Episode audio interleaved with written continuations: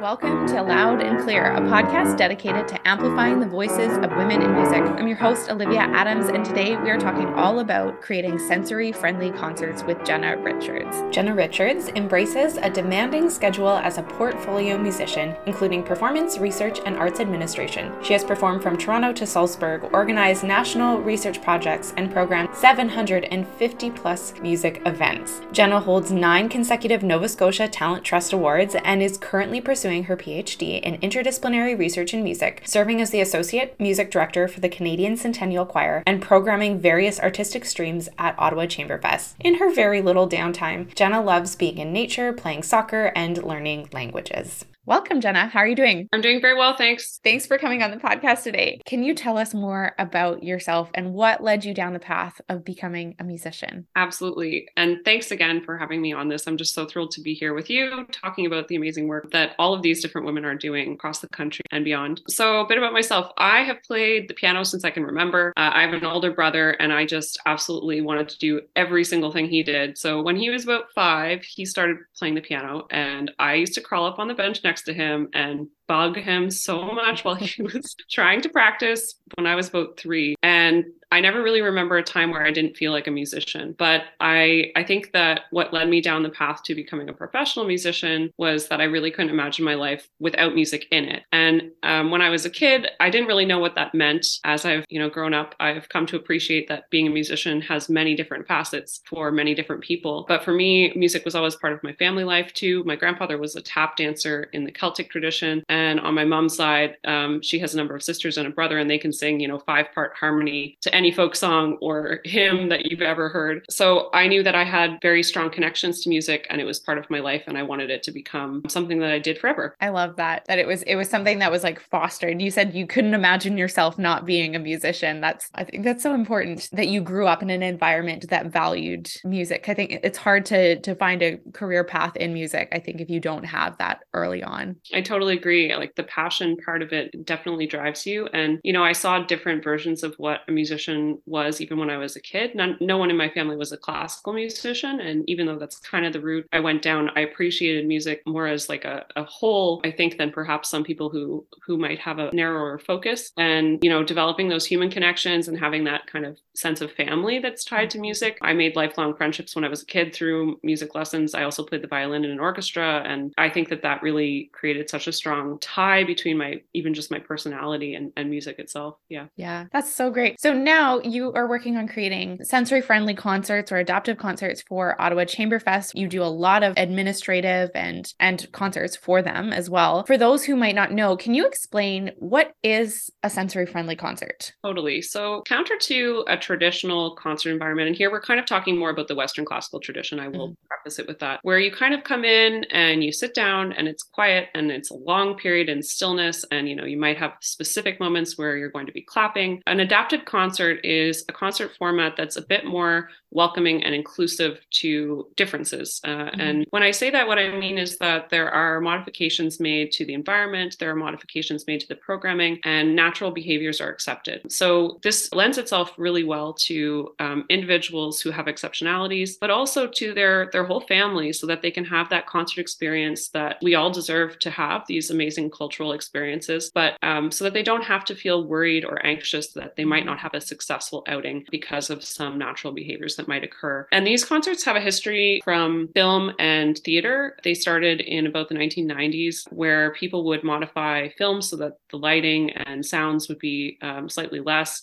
And in theater, they made modifications so that the programming would be shorter or that there wouldn't be flashing lights or things um, in particular that would bother those who have sensory sensitivities. But when it came over to North America, which has only been about a decade actually that it's been mm-hmm. here, it, it did start moving into music and the modifications are slightly different. And we've actually seen that it's not just sensory sensitivities, it's not just, you know, dimming lights and, and those sorts of things that um, work for these populations. There's a really wide range of needs. And there are many people included in this demographic, you know, the neurodiverse and those with disabilities who don't have sensory sensitivities, but who still can't attend a regular performance. So that's why we're transitioning that. You, have seen that terminology, sensory friendly. We're now transitioning that to adapted programming because it's more inclusive terminology and, and targets a, a wider demographic. Yeah. So when you're saying the concerts are open to natural reactions, we're talking like clapping between movements or even in the middle of the piece of music. Or needing to move around or yeah. you know, a vocalization that might happen. We're not talking about, you know, consistent conversation. We're not yeah. talking about anything that's disrespectful to the performing artists at all. But actually the way that these concerts started in Canada was through Xenia, Xenia Concerts, which is an amazing organization based in Toronto that's um, really dedicated to this work. And the reason why it started was that there was a string quartet, the Cecilia String Quartet, who heard from a family that they had brought their daughter to a concert and she had like exclaimed out of excitement in the middle of a symphony or something. And mm-hmm. multiple people shushed her. And at that point, an usher made her leave. So this person observed this and thought, like, that's a horrible situation. Mm-hmm. You know, this person was just excited and they might not be able to self regulate in the same way as someone who is neurotypical. But why does that mean that they're per- prevented from attending what is a phenomenal experience. Um, mm-hmm. You know, that's a social injustice. How can we correct it? And so that's how these concerts started to to happen. Was that people realized it's just not just to to have a, a very large part of our population sort of pushed out or made to feel unwelcome in these cultural environments, and so we need to create something that works in tandem with that. I love that. I, it's so important, and you're right. It is a social injustice because it's if you can't follow this specific set of rules and sometimes unspoken rules 100% then you you don't belong here whereas that's that's really not true so when was it that you started learning about the adaptive concerts and then what was the timeline for you implementing it and was it first through ottawa chamberfest or were you doing things independently and then you brought it to the organization so uh, i did first hear about the concerts through xenia concerts um, in toronto and i would say that was about 2015 or 2016 and i think they're the first organization who ever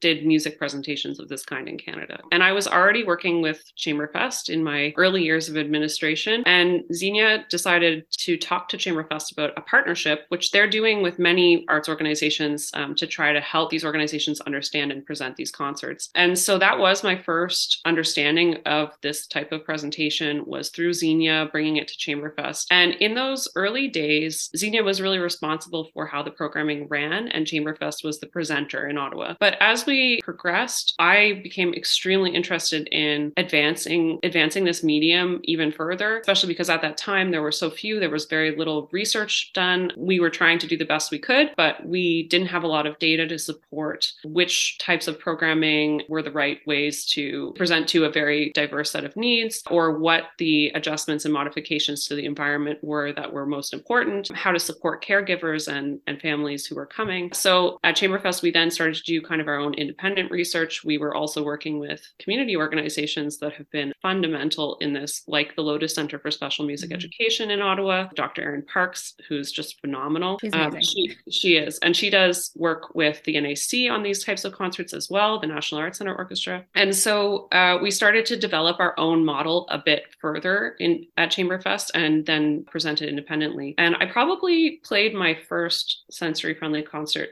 personally in 2018 or 2019. So it hasn't been that long, but I've now come to present many of them. And we've expanded beyond only presenting for families with kids who have exceptionalities to also working with hospitals for children in palliative care and to working in long term mm-hmm. care facilities with seniors who have dementia and uh, Alzheimer's, because they're also part of the neurodiverse and uh, disabled isolated groups, really, that cannot come to cultural events. So that expansion is, is really something that's important to me to make sure that we are providing access to as many people as possible because if music is that important and beautiful in all of our lives why shouldn't it be part of everyone's life? Absolutely. That's wonderful. I i love that you're also adapting it to their environment right? Because they can't always come out you know, mm-hmm. if people are in um, seniors residences, they can't always come out to a concert or they're maybe not even physically able to leave the facility. So an environment where they're comfortable, I think that that really does matter. So when you're tailoring a concert experience,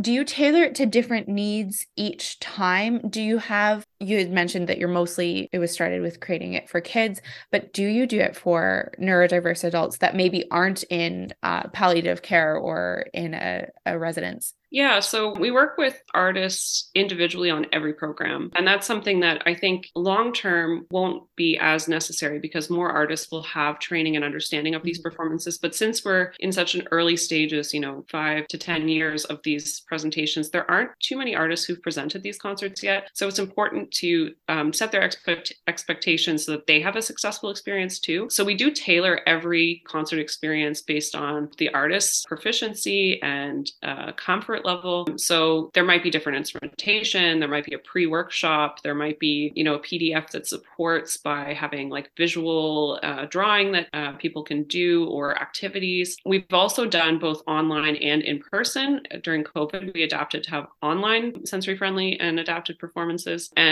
those have really proven to work well also for palliative care because during COVID, they, they've been mm-hmm. so isolated and you really can't go into some of these settings. So the online performances have worked really well. We have haven't done too many presentations for adults who are neurodiverse who are not in home care settings. Mm. Mm-hmm. But I will say that at our adapted concerts for families, we do have teenagers, we have young adults who are coming with their families or sometimes independently, which is awesome. I think that generally it's easier to access families who have kids uh, with exceptionalities because self advocacy is really difficult for these groups. And so it's really the caregivers who are bringing their kids. Mm-hmm. Uh, but that's something that we really want to be expanding because, again, that is part of a large part of our population have exceptionalities mm-hmm. and may not feel comfortable in certain settings. And there are adaptations that we can make to every concert environment that would help some of these individuals in their attendance. Specifically, and I think this is really important for everyone who presents concerts to have an accessible space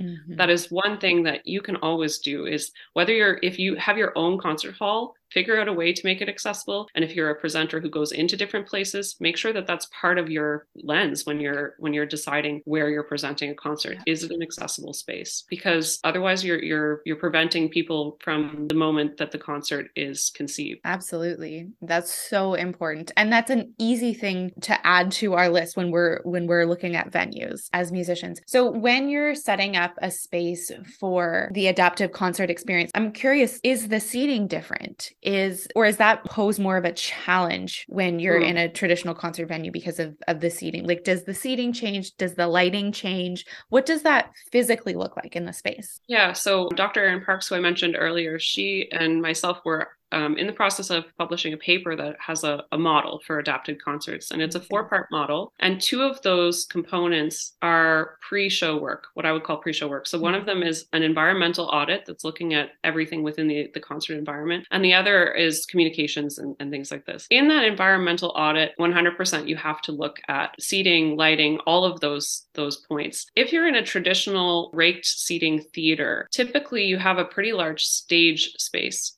Mm-hmm. And my recommendation is actually to use the stage as the full concert hall. And what you do is you bring in some mats and you bring in different chairs and you leave a space open for people to stand or move around or dance. Mm-hmm. And all you have to do is separate the musicians from the audience by what we use is a rainbow tape so that people know they can't cross that line. Yeah. Um, but it really breaks down some of those barriers um, that people experience. Getting into raked seating in a theater for someone who has a physical disability is mm-hmm. incredibly challenging, or they are told exactly where they need to sit. I don't think that that's particularly great. Um, and being on one level where you know you can see everything that's going on for the caregivers, if their child is running around, it's it's mm-hmm. a lot easier for them. Mm-hmm. Lighting, you mentioned, natural lighting is actually the best form of lighting. But if if that's not possible, which of course in many theaters it's not, just keeping lighting at a consistent level is, yeah. is basically the most important thing. Not flashing the lights or ringing a bell at, you know, which you might do five minutes before a performance in a traditional hall. That can be jarring for individuals with sensory sensitivities. Um, and then the other thing that I would say that's very important for caretakers, particularly, and this is through a survey that we've done over many years of caretakers who bring individuals to these concerts, is that space to move around or the ability to move around. Mm-hmm. So actually having a policy that people are allowed to enter and exit as they please that there's actually another space they can go to if they need a break from the concert, and that within the concert space, they are not expected to sit and be silent. They can move around if they need to. They might sit and be silent, or mm-hmm. they might, you know, walk. They might stand up and move their arms. Those things are really important so that the environment feels welcoming. So those are some of the modifications that would happen. And then, of course, there are programming modifications too, specifically making the concert shorter. The attention span of any individual, regardless of their capacity, is typically not more than 45 minutes. And so these concerts typically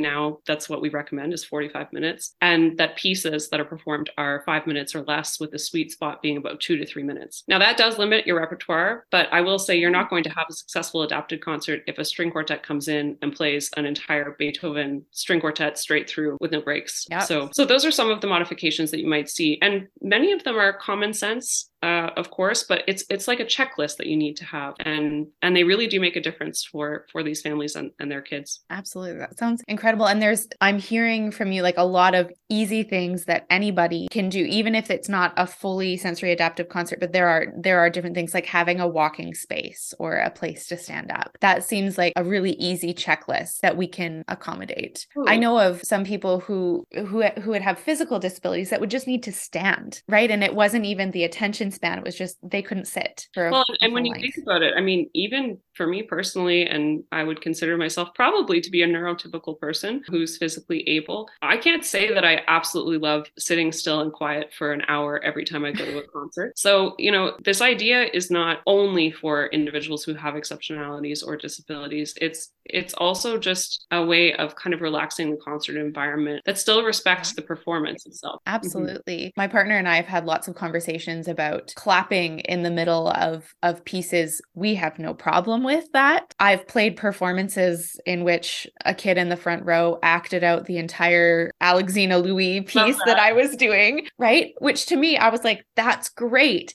and but then i've also been in environments on on boards or in discussions in which they were saying oh we should have an age limit or we should say no clapping between movements or all of these things that severely limit kids experiences because that means that until they're able to sit still and watch a concert for an hour or so that they don't get to have that concert experience that other kids might might get to have. Yeah it's it's a conforming to certain principles and like you said some of them are even unwritten which that can be even more challenging for individuals who have exceptionalities to read read. You know, while some of us can easily read body language or read between the lines, that isn't something that everyone is able to process, especially if they're a neurodiverse individual. So I, I think that that it's important that we we talk about some of these norms and why they are norms and if they need to be, because some of them are preventing certain parts of our population from feeling welcome in in these environments. And and again, it goes back to you know human rights and social injustice. Yeah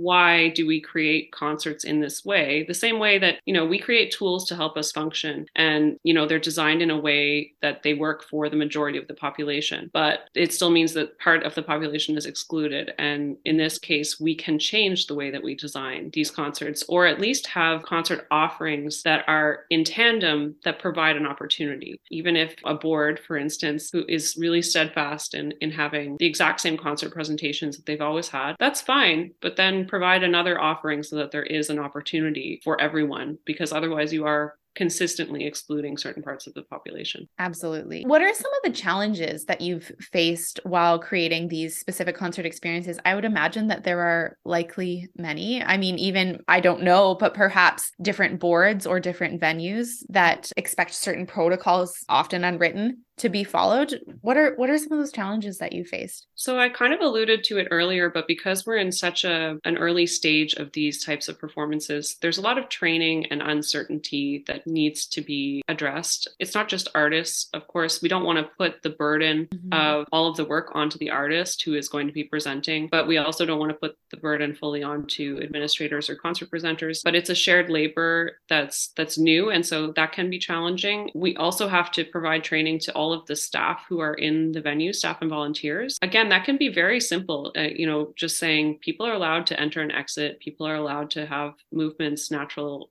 exclamations. Here are where sensory items that they might need to access to help them sit or or move around. Here's where they are. It can be as straightforward as that, but it does provide that it does require that extra step. So that is a challenge in that you know many arts organizations are already strapped for resources, mm-hmm. uh, and so um, committing that little bit of extra time to all of those different components in the early stages of presenting can be challenging. And speaking of resources, of course, funding is always tough. And in this particular situation, because these families have challenges in, in attending, it's important that we keep the costs for them low. In our case, we have free admission by registration. That does not mean that it's free for the attendees. They still have to drive there, they still have to park, they might need childcare for other members of their family. But we need to find alternative methods of funding these concerts if we're going to provide them for free. And then there are two other main challenges that come to mind for me. One, the population is incredibly diverse. Mm-hmm. And so meeting the needs of the whole population is always going to be a challenge. You need to be very versatile and success just looks different. You're not necessarily going to have everyone who's registered attend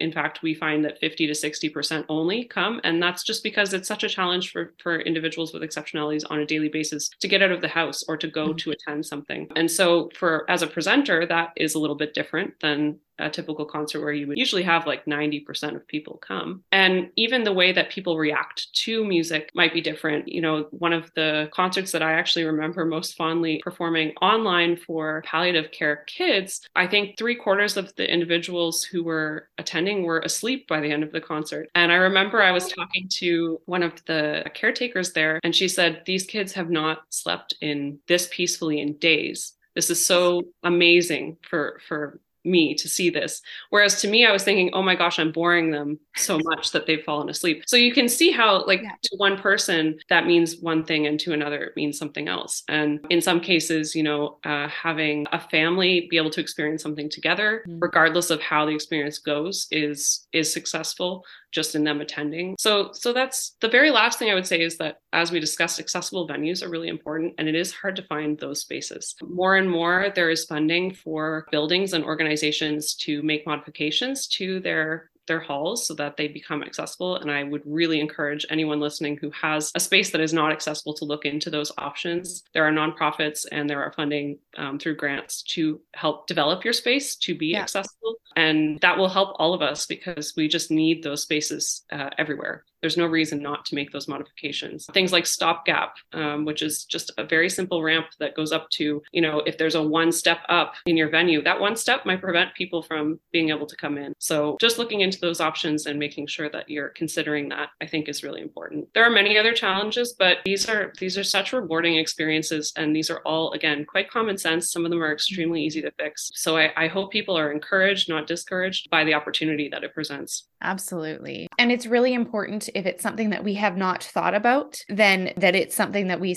that we start to think about. I know for me it took me longer I think to start to think about sensory adaptive concerts and and accessibility venues. It really wasn't until I started having uh, students in my studio who had family members with disabilities or they themselves had disabilities or were neuro- neurodivergent and we had to start doing different accommodations that really once you start doing that and you're in the mindset of it it, it's really easy to keep going. I agree so wholeheartedly with that. You, it's it's a lens that you just have to keep on at all times. Yeah. Do you have a success story or a really special memory that you can share with us about one of these concert experiences? Because, like you said, they're so rewarding. Oh man, I have so many. I I have to say, after every single one of these concerts, I usually am smiling either ear to ear or crying for the rest of yeah. the day, one way or the other. Happy tears most of the time. Even yeah. when I think about the special concerts, it makes me kind of tear up. One that comes to mind quickly, I was performing a, an adapted concert at Shenkman Art Center here in Ottawa with my cellist, Beth Silver. And we had a little girl in the audience. And at the end of the performance, we always ask if there are questions. And she asked two or three questions. And then I could see that her her mother was kind of saying, okay, that's that's enough. But we always say at the very end, once the question period is over, you know, come up and speak to us afterwards. We're happy to stay as long as you want. This little girl came up and I swear she had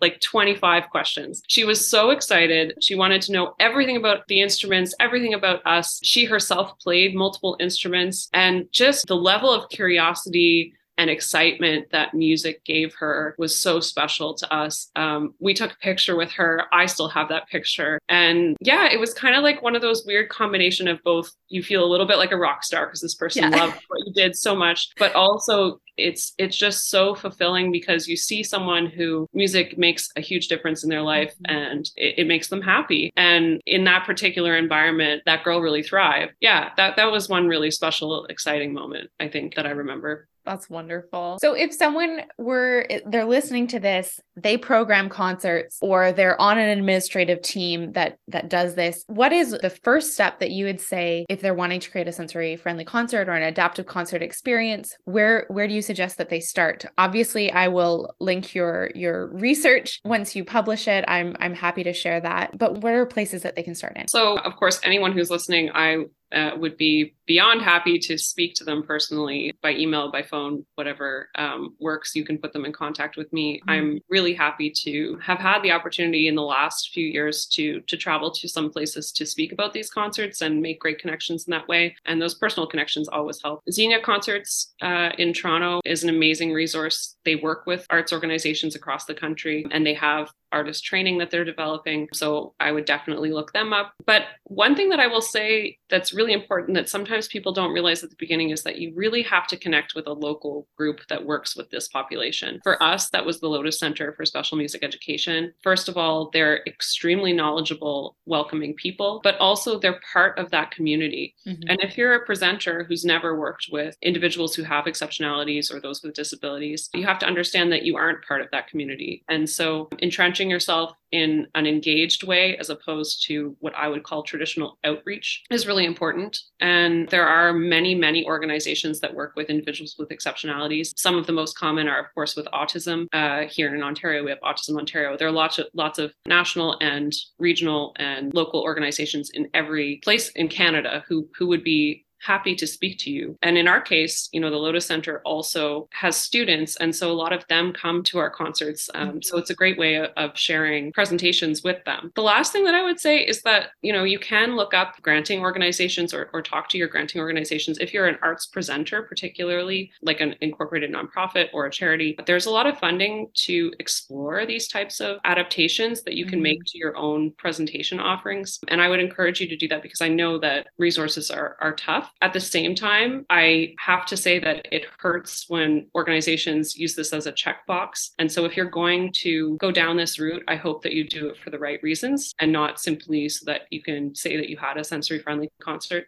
This is meaningful work and these are people. Those are kind of my recommendations. And again i'm really happy to speak to anyone. My my email is on the chamberfest website but you can also contact olivia i'm sure we'll yeah and I, I will make sure that your your website is linked and and your social media accounts in in the show notes. I really love that you said you have to connect. You need to be connecting with them and and asking what that community needs rather than deciding yes what they need and doing a, a one and done concert where you yeah. you buzz in, buzz out. I love that Chamberfest partners with the Lotus Centre in order to make those concert experiences happen. Yeah, and it, it wouldn't be the same without them, regardless of our connection with the community now. I, I just I feel like this work is about building community and music is a means to do that. But if you look at it as a, a social aspect of our lives, uh, you know, building those connections to other organizations and to other communities is really important across the board.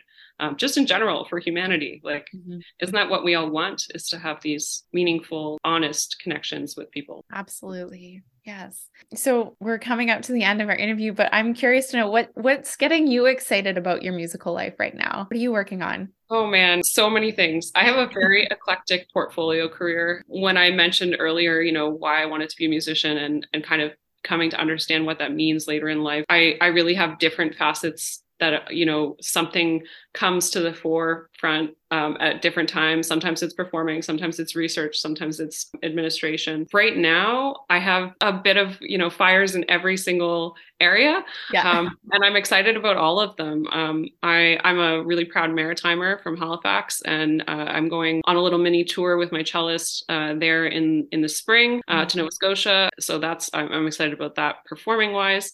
I've just recently started conducting with uh, my my choir, thanks to our our music director. So that's a a, an interesting new thing that I'm exploring. And then on the research front, um, like I said, I'm working on this paper with uh, with Erin, but I'm also working on my thesis as part of my PhD. And adapted concerts is about a third of my thesis. So there's a lot to come and piles of papers to read through, yes. both music scores and uh, and research. But it really it really fuels me to have all these different components, and and I think that they support one another um, and make me a better better musician and a better person. So that's what I'm excited about. That sounds so great. I'm looking forward to uh, to seeing how that unfolds for you. Well, it's been a, such a pleasure getting to chat with you. We're going to wrap up our chat with a few rapid fire questions. I'm doing the same rapid fire questions for all of our interviewees this season. No wrong answers, just go with your gut.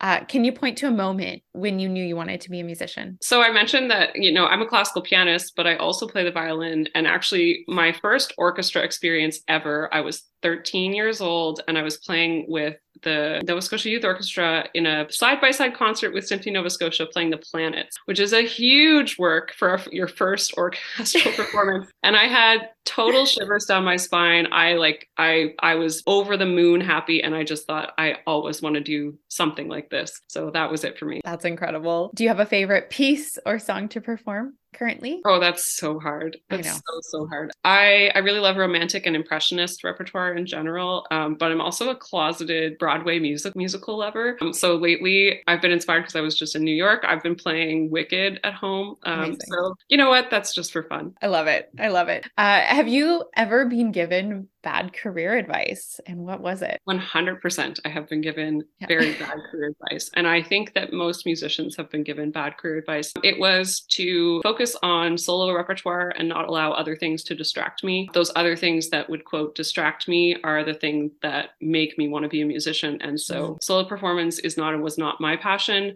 nor is it generally feasible as a main career so i would say that i didn't listen to to that advice and it was the best thing that ever happened to me to perform with lots of of other people and do many other things during my uh, musical education. I would I would agree that that's bad advice. I was also given that same advice when I was in my undergrad and then thankfully my piano teacher said no choir is the thing that because i love collaborating with choirs that was totally my passion and that now makes up a large part of my income yes. is working with choirs and because it's the thing that i love to do yeah yeah she was like, no, absolutely not. You need to keep going to class. yeah. Yeah. Mine was, you know, learn the concerto. And I said, I'm never going to play with an orchestra. I don't even want to play with an orchestra. Why do I have to play my concerto 20,000 hours a week instead of learning a new work by my composer friend? Mm-hmm. you know mm-hmm. and now yeah. that composer friend is doing really great things in canada and I, i'm more excited about their work than performing a concerto ever so yeah I love that. What is the best musical or career advice that you can pass on to up and coming musicians or people are looking to to get into it as a as a career? Two things. I would say form what you think is a sustainable and happy life. That's what success is. It's not mm-hmm. something that can be dictated by a particular person or, or the music industry. And the other thing that I always tell people is support your coworkers and your friends, especially in music school. If they don't continue to be professional musicians, they will be your audience, their kids will be your students. Yeah. And if they do continue to be professional musicians, they'll be your colleagues and the people calling you to present a concert with them. And, you know, we all need that support. It can be a really competitive industry. And mm-hmm. I think once you realize that it's really all about your connections and collaborations, uh, it really changes the way that you look at it. I remember being at a piano camp and the instructors, they said to us, look around the room. These are your colleagues. These are the people that you're going to run into for the rest of your life. And they were not wrong. Yeah. Uh, one of my best friends came out of that. Uh, we met that week and um, still one of my closest friends and was my collaborator for a long time till I moved to Ontario. So I absolutely agree with you. That's fantastic advice. We need to be more community minded rather than competition minded. Yeah, I totally agree. And I had very similar experiences. What are you listening to right now other than Wicked? I have very eclectic taste. I grew up listening to like rock and roll with my parents, yeah. you know, Billy Joel, Elton John. And I don't actually listen to too much classical music, uh, but I like crossover uh, genres. Like mm-hmm. uh, I mm. really enjoy listening to the Fretless or Kishi Bashi or uh, Ayanna Witter Johnson and things like the Danish String Quartet, but them playing uh, folk tunes. Yeah. Um, so so those are the kinds of things that I that I put on when I have time time to focus on music because music distracts me if I have it on in the background. I'm the same way. I can't listen to music while I'm working because then I'm looking up the score or the band or the yeah. yeah, totally. I'm I'm like that as well. Well, can you let our listeners know where to find you and follow along with all the amazing work that you're doing? And then I will link everything in the show notes as well. Sure thing. So um, Chamberfest is probably the easiest way to get in touch with me by email. It's J, my last name Richards. So J Richards at chamberfest.com for email. And my Instagram handle is at Jenna K, just the letter K Richards. I do have a private account, but as long as you send me a message, let me know that you're a human. I will accept you as a follower. And like I said, this paper um, I'm hoping will be coming out soon. And so when it is, I'll definitely send the link to Olivia so that you can uh, so that you can post that because the model, one of the main tenets of the research is is that it's going to be a practical paper. So there'll be you know guidelines in the last couple pages so that people can easily follow a checklist to make adapted concerts. So hoping hoping to have that out soon so that people can can utilize it. I'm really looking forward to that. Thank you so much for coming on the podcast, Jenna. It was a pleasure to talk with you. And I really hope that we start to see more and more adaptive concert experiences pop up around the country. So thank you so much for being a part of that conversation. Thank you for having me. And that is a wrap for our episode on adaptive concert experiences with Jenna Richards. Don't forget to get in touch with her and to think more about how your organization or you yourself can create accessible concerts for all. And for those of you who are audience members in concerts, maybe think about sharing this with your local arts organization or symphony and get them thinking about ways that they can become more accessible for people with exceptionalities. As always, links for everything will be in the show notes. Don't forget to subscribe to the podcast on Spotify, Apple Podcasts, Amazon, or Google Play. And don't forget to leave us a five star rating or written review. And the episodes are always available on Concert Stream as well. Thank you to the Saskatoon Symphony Orchestra for sponsoring this podcast. Don't forget to subscribe to concertstream.tv to watch their streamed concerts or to pick up your tickets for upcoming shows. My name is Olivia Adams. This is Loud and Clear, and thanks for listening in. I'll see you back here next week.